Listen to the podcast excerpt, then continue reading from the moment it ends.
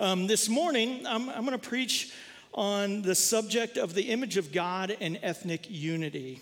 And because of that, I want us all to just stop and, and take a moment and, and pray, and, and specifically pray um, for Israel and, and what's happening overseas. So if you would bow your head with me and, and let us pray together. Holy God, this morning we come together as the body of believers and we come before you and pray specifically for the war in Israel. Lord, we pray for peace. We pray for an end to this conflict. Lord, we pray for healing for those who are injured and, and healing for those who are grieving for ones that they've lost. Lord, we lift up our, our brothers and sisters in Christ, and we pray that they would look to you as their source of safety and security and peace. And Lord, we ask that their faith will shine brightly during this dark time. Lord, we ask that you would give wisdom and discernment uh, to the leaders and those making decisions to, to end and stop this violence. And we lift up families, those families who are making potentially life and death decisions. And finally, Lord, we, we pray for the lost. We pray for those who have an incomplete view of your goodness and grace, that they would come to know Jesus as their Savior. Lord, you are sovereign over all situations. And so we lift up these requests to you and ask that you do your work. It's in Jesus' name that we pray. Amen. Amen. Well, thank you so much for that time this morning. Uh, if you've got a copy of God's Word, I invite you to open it to John chapter 4. Um, if you're new to this, John is in the New Testament. Uh, flip over a couple books Matthew, Mark, Luke, and then you'll find John in chapter 4. And that's where we'll spend um, a majority of our time this morning. Now, I want to share a little bit about who I am and uh, what I love. And one of the things that I love are movies based off of true stories. And I especially love it when they share a little biography of where the people are now at the end of the movie. So we get a little glimpse of, of what does life look like now. So, a movie that Jamie and I love to watch each year at the beginning of September is a movie called titled Remember the Titans. Anybody seen that movie? All right, Remember the Titans. It's a good one. Love it. It gets us really fired up for the football season, right? We, we, we love it, so it, it fires us up. And I remember when Jamie said we should watch this movie in the early 2000s when it came out. And, and I thought, great, this is going to be another football movie. It's going to be awesome. But it's so much more than a football movie. If you've never seen it, it's, it's really about the desegregation of a school in Virginia. Now, to show you how naive I was when we watched this movie, I remember talking with Jamie afterwards and saying, man, I can't believe that was still going on in 1971. You know, I must have been sleeping during my history class when we covered that era of, of our nation's history.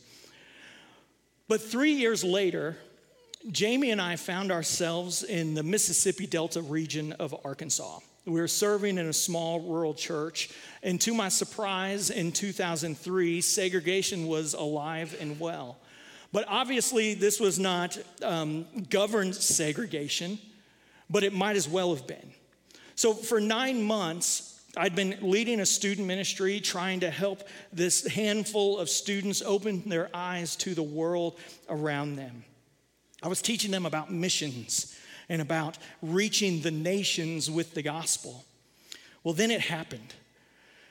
Before I get to that, let me share a little bit about our town. Our town had about 3,000 people in it. Out of the 3,000 or so people, uh, the white population was about 400. The rest of the population were people of color. And so, as you can imagine, the town that I lived in had two different sides. We had a black side of town and a white side of town. Well, when I said then it happened, let me tell you what happened. It was a Sunday morning, just like today, the pastor was in the pulpit preaching, and he said, We have 250 people to reach in this town. What he meant by that is we have 250 white people to reach with the gospel in this town. Now, I couldn't believe what I had just heard. And I, I remember like it was yesterday because Jamie was pregnant uh, with our first child, Andrew. And I remember sitting there after service thinking, I can't stay here. I can't stay under this type of leadership in the church. So that afternoon, I went into his office and I asked him, I said, Pastor, um, did, you, did I hear you right? And he said, Yes, you did. And I said, Did you believe what, do you believe what you said? And he goes, Yes, I do. And so then I tried to make my argument and tell him why I thought that he was wrong. And, and I tried to hand him some, some ideas of ways that we could, you know, help straighten this out. But he didn't want to listen or consider really anything that I was saying. So Monday morning, I walked into his office and I handed him my letter of resignation. And I just prayed, Lord, please provide something, right? Uh, here I am resigning from my job with a pregnant wife. God provided that later that afternoon, Monday, uh, we had two churches call and, and asked me to come and be their student pastor, which God totally take care of, took care of us. But here's the this is just a little piece of the story of my life that happened 20 years ago. But that time truly shaped me and challenged me to, to open my eyes and to look at the world around us differently. To really try to open my eyes to see people around me and to see them as Jesus sees them, to see them through the lens of the gospel. And so this morning, um, we're going to look at a time in the life of Jesus, in the life of Christ, that challenges us to do just that to see people as he sees them. He challenged his disciples in the same way as we read, and you'll see that. So let's walk through this, chapter four of the, uh, the Gospel of John, and let's ask the Lord truly to open our eyes. So here we go, verse one.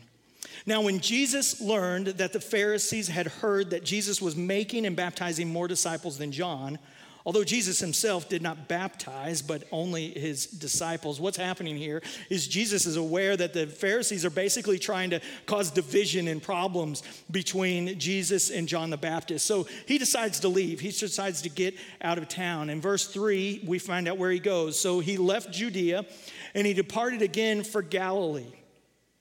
Verse 4, pay attention. And he had to pass through Samaria. So Jesus and his disciples leave and they head north, right? So between Judea and Galilee is an area called Samaria. And we need to ask a question why? Why did he have to pass through Samaria? And then also, why is this a big deal? Well, the common way for a Jewish person to travel from Judea to Galilee would be to head northwest to Jericho, cross the Jordan River, the River Jordan, and then not set foot on Samaritan soil. So, why is this? Well, it's because the Jewish people despised the Samaritans. They did not want to be in the presence of the Samaritan people. See, the Samaritans were considered racial half breeds to Jewish people, and that sounds awful, and it is awful. But they wanted nothing to do with them. But Jesus had to pass through Samaria. Why? Well, because he is the savior of all humanity. Jesus had to confront this hatred and enmity between the Jews and the Samaritans by ministering to those people. So we come to verse 5. So he came to a town of Samaria called Sychar and this is where Jacob's well was. We find that out. It was located there. We learn in verse 8 that the disciples went to purchase food. And, and while they were out, Jesus rested against Jacob's well. And we also find out in verse 6 that it was about noon. It was about the hottest part of the day or the sixth hour. In verse 7, we continue on. A woman from Samaria came to draw water. And Jesus said to her, Give me a drink. So during the hottest part of the day, a Samaritan woman comes to draw water. Now, this is important um, because people generally don't uh, go to the well during the hottest part of the day. those who would draw water during, during the day or during any of their, for any of their daily needs, they would generally come during the cool of the morning or in the evening. So, what this says about the Samaritan woman is not only is she considered an outcast by the Jewish people, but she is also considered an outcast by her own people. And Jesus asks her for a drink of water. Now, pay attention to the Samaritan woman's response. Verse 9 How is it that you, a Jew, ask for a drink from me, a Samaritan, a, a woman of Samaria? And then notice that the author even adds and reminds the readers that for Jews have no dealings with Samaritans. So the Samaritan woman recognizes that Jesus broke two levels of prejudice. Not only was the person that he spoke to a Samaritan, but she was also a woman. And for a Jewish man to speak to a Samaritan woman, that was unheard of. So, what we see here is that Jesus is ne- neither a racist nor a sexist. But even more importantly than that, he knew that this simple request, simple request of water, would lead to far more than an exchange of words. Continue with me in verse 10. Jesus answered her, If you knew the gift of God and who it is that is saying to you, Give me a drink, you would have asked, and he would have given you living water. The woman said to him, Sir, you have nothing to draw water with, and the well is deep. Why do, where do you get this living water? Are you greater than our father Jacob, who gave us the well and drank from it himself, as did his sons and his livestock? And then Jesus said to her, Everyone who drinks of this water will be thirsty again. But whoever drinks of the water that I will give him will never be thirsty again. The water that I will give him will become in him a spring of water welling up to eternal life. The woman said to him, Sir, give me this water so that I will not be thirsty or have to come here to draw water. So Jesus turns this simple request of asking for a drink of water into a spiritual conversation, comparing the water in the well to spiritual water that he offers which is ultimately eternal life. Now, the woman doesn't understand. She's still thinking physically, not spiritually. So Jesus continues. In verse 16, Jesus said to her, Go, call your husband and come here. And the woman answered him, I have no husband. And Jesus said to her, You are right in saying, I have no husband, for you have five husbands. And the one you now have is not your husband. What you have said is true. And the woman said to him, Sir, I perceive that you're a prophet. It's kind of funny, right? Kind of funny. I mean, even in us, when we read this, we're like, Whoa, Jesus, hold off. You don't have to point out the sin so quickly, right? That's a little harsh, Jesus. No, but his response, right? And then her response is hilarious. But what Jesus is doing is showing her who he is and her need for the living water. See, she is a sinner who is in need of a Savior, and Jesus is that Savior. So let's continue. Verse 20. She says, Our fathers worshiped on this mountain.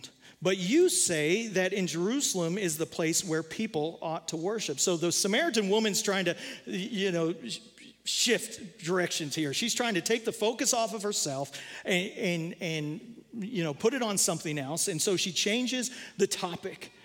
But she's also probably trying to make sense of everything that's happening, bringing up the differences in worship between Samaritans and Jews.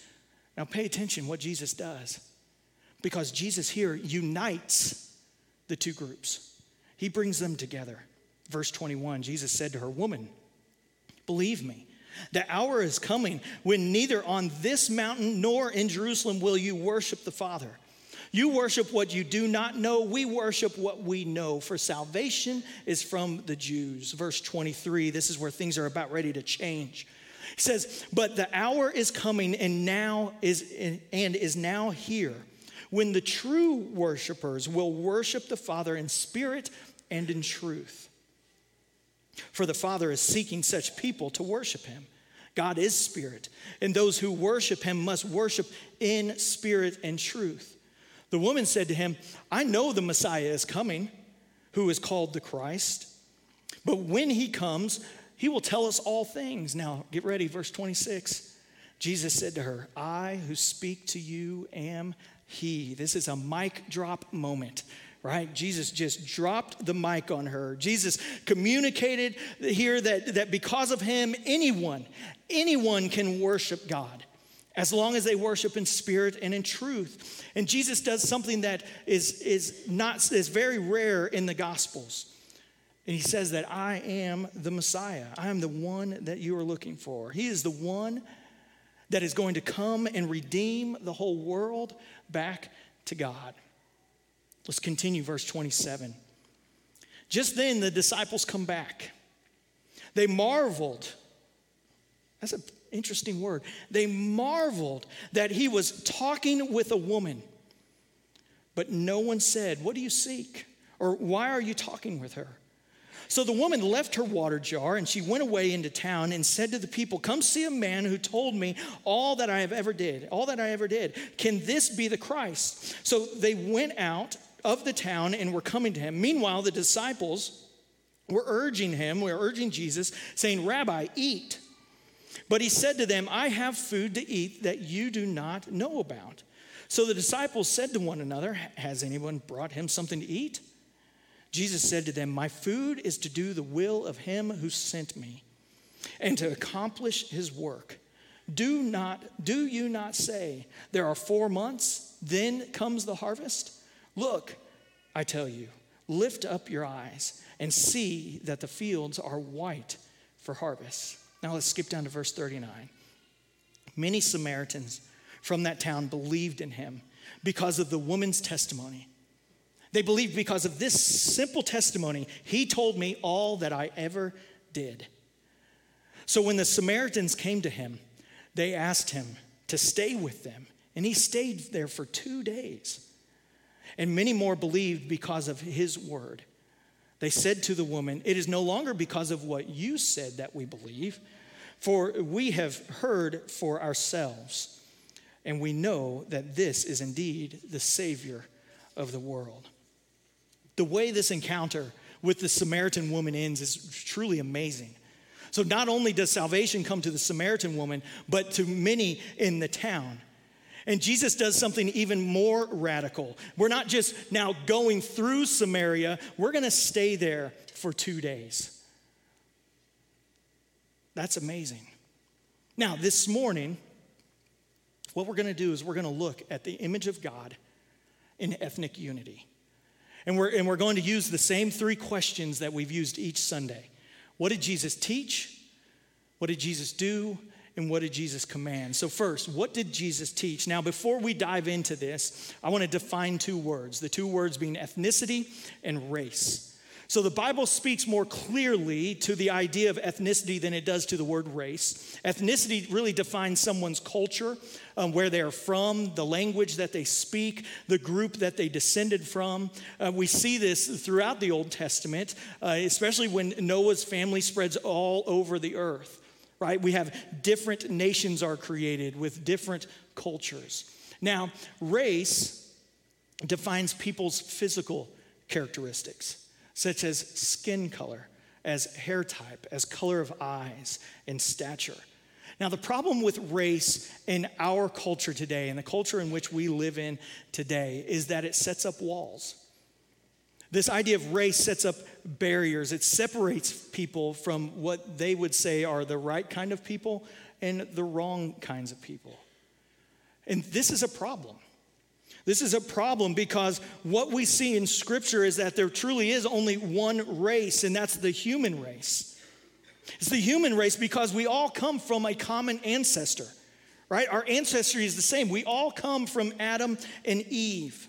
We are all made in the image of God. And then what we've heard each Sunday is that Jesus sees people as just that people made in the image of God man and woman, child and elderly, disabled, abled, rich, poor, Samaritan, Jew. We are all image bearers. Now, what Jesus is doing here in chapter 4 is he's tearing down the walls that we put up that separate us. And he's showing the disciples and us today that we are people made in the image of God, regardless of race, regardless of ethnicity, regardless of background or social class. But he's pointing out to us, too, that we all have one common problem. And that common problem is sin. And we are all in need of the same solution. And that same solution is Jesus and his forgiveness. So, what did Jesus teach? Jesus taught that the kingdom is open to everyone. Right? Verse 14, but whoever, whoever drinks of the water that I will give him will never be thirsty again. And there are so many other spots throughout Scripture that point to this as well. For God so loved the world that he gave his only begotten Son, so that whoever, so that whoever, the end of Matthew, when we receive the Great Commission, go and make disciples of one nation. It's not right, correct? Go make disciples of all nations. See, the kingdom of God is open to everyone, but we all have the same problem. We all fall short, we all sin and fall short of the glory of God. But the greatest thing is, and this is the good news, is that we can all call on the name of Jesus. No matter who you are, where you come from, what language you speak, what you look like, what you believe, or even what you have done in the past. So Jesus teaches us that the kingdom is open for everyone. So, next, what did, what did Jesus do? Now, what makes uh, what we read in John chapter 4 significant is that Jesus truly did break down the walls that the Jews set up against the Samaritan people. And this is powerful, and, and really it should cause us to look at any walls that maybe we have set up in our lives against other image bearers. So, what did Jesus do? Jesus crossed ethnic boundaries. See, Jesus had to go to Samaria. He intentionally went through Samaria, Samaria. He intentionally sought out this woman so that he could intentionally take the gospel to those people outside of Israel. And as we're learning in the Old Testament class that I teach on Sunday nights, this, this, is nothing new for the disciples. They all knew the promise that was given to Abraham that, that he would bless all the nations of the earth. See, what we're learning is that diversity was God's plan all along to make a, a people who are God's people from all nations. And the early church was a diverse group. They're a diverse group of people made up of Jews and Gentiles and all kinds of new Christians. Now, why is this important? And, and now, hear me. We're, we're not trying to cave to some worldly agenda. To be diverse is to simply live as Bible believing Christ followers. And we should all want that. We should all want diversity because that's what the Bible speaks to. So, why diversity? Well, diversity in the church is God showing off his power. He's doing something that the world cannot do. He's bringing cultures together, unifying us as one. So, as God's people, we must follow Christ's example and be willing to cross ethnic and racial barriers and walls that we have set up. Barriers that we have never should have set up in the first place. See, we have all kinds of people living around us. But we must be intentional about going to and befriending people who have different backgrounds than us, who might look differently than us. We must be intentional and willing to set aside our cultural preferences. And we must be intentional and ask to hear their stories. What's your life been about? In hopes that they allow us to then share our stories of the hope that we have. So, God has taught us, Jesus has taught us that the kingdom is open to everyone. He's calling us to cross ethnic boundaries. And then finally, what does Jesus command? Look at with me at uh, chapter 4, verse 35. He says, Do you not say, There are yet four months, then comes the harvest? He says, Look, I tell you, lift up your eyes and see that the fields are white for harvest. See, I imagine Jesus sitting against the well and his disciples all standing around him and they're looking down at him. And Jesus looking, you know, between their legs, seeing all the Samaritans coming towards him. And he tells his disciples, hey, take your focus off of me for one second and look up. Look up and see the people coming towards us. Now, this is more than just lift up your eyes and see the people coming. This is lift up your eyes and see all the people that are coming that are in need of Jesus, that are in need of me. Lift up your eyes and look at these people and actually see them. He's saying to them, yes, they're different than us, but they're image bearers like you that need me. See, and the command is the same for us today. Jesus commands us to open up our eyes. Now, I know that all of us in this room, if anybody of any race, ethnicity would come to us and ask for help, every single one of us would probably would, would say we would help them. At least I hope that's the case. I hope that to be true about us here at Blue Valley. So, what I think the challenge for us today is this, though. Are we a people who desire to be shaped by God's word, willing to accept that our community is changing?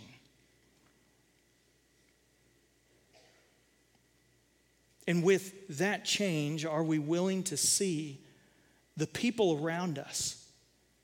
I mean, truly see them and hear their story.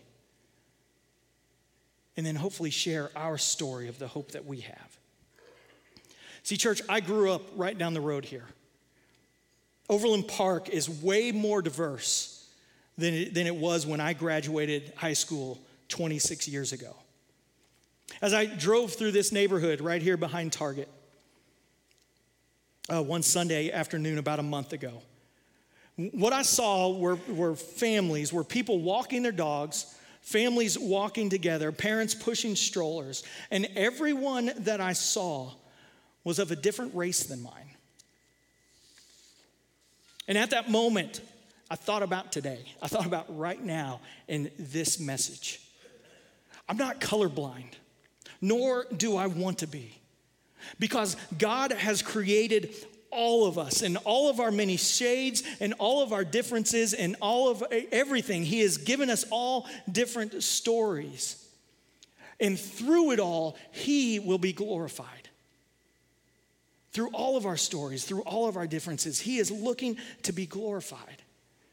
And one day it will happen. Because look with me, Revelation chapter 7, verses 9, 9 and 10. This is the, the, the Apostle John looking down into heaven. And he writes this He says, After this I looked, and behold, a great multitude that no one could number from every nation, from all tribes and peoples and languages, standing before the throne and before the Lamb, clothed in white robes with palm branches in their hands, and crying out with a loud voice Salvation belongs to our God who sits on the throne and to the Lamb. This group of people before the throne of God, they don't all look the same. They don't even talk the same.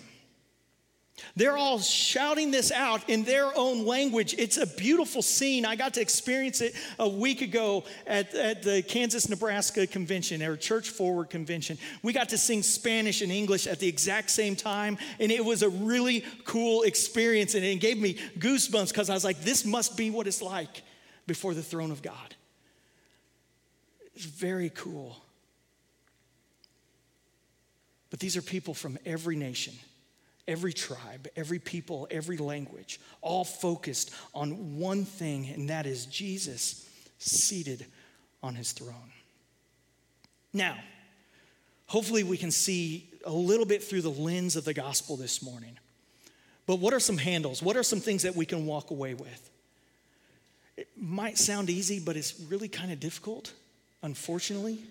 I don't know why, because as uh, Zach read this morning, we need to show the love of Christ. But that's just, that's just it. Let's love people as Christ loved people. I need to go through Samaria. We have to do this.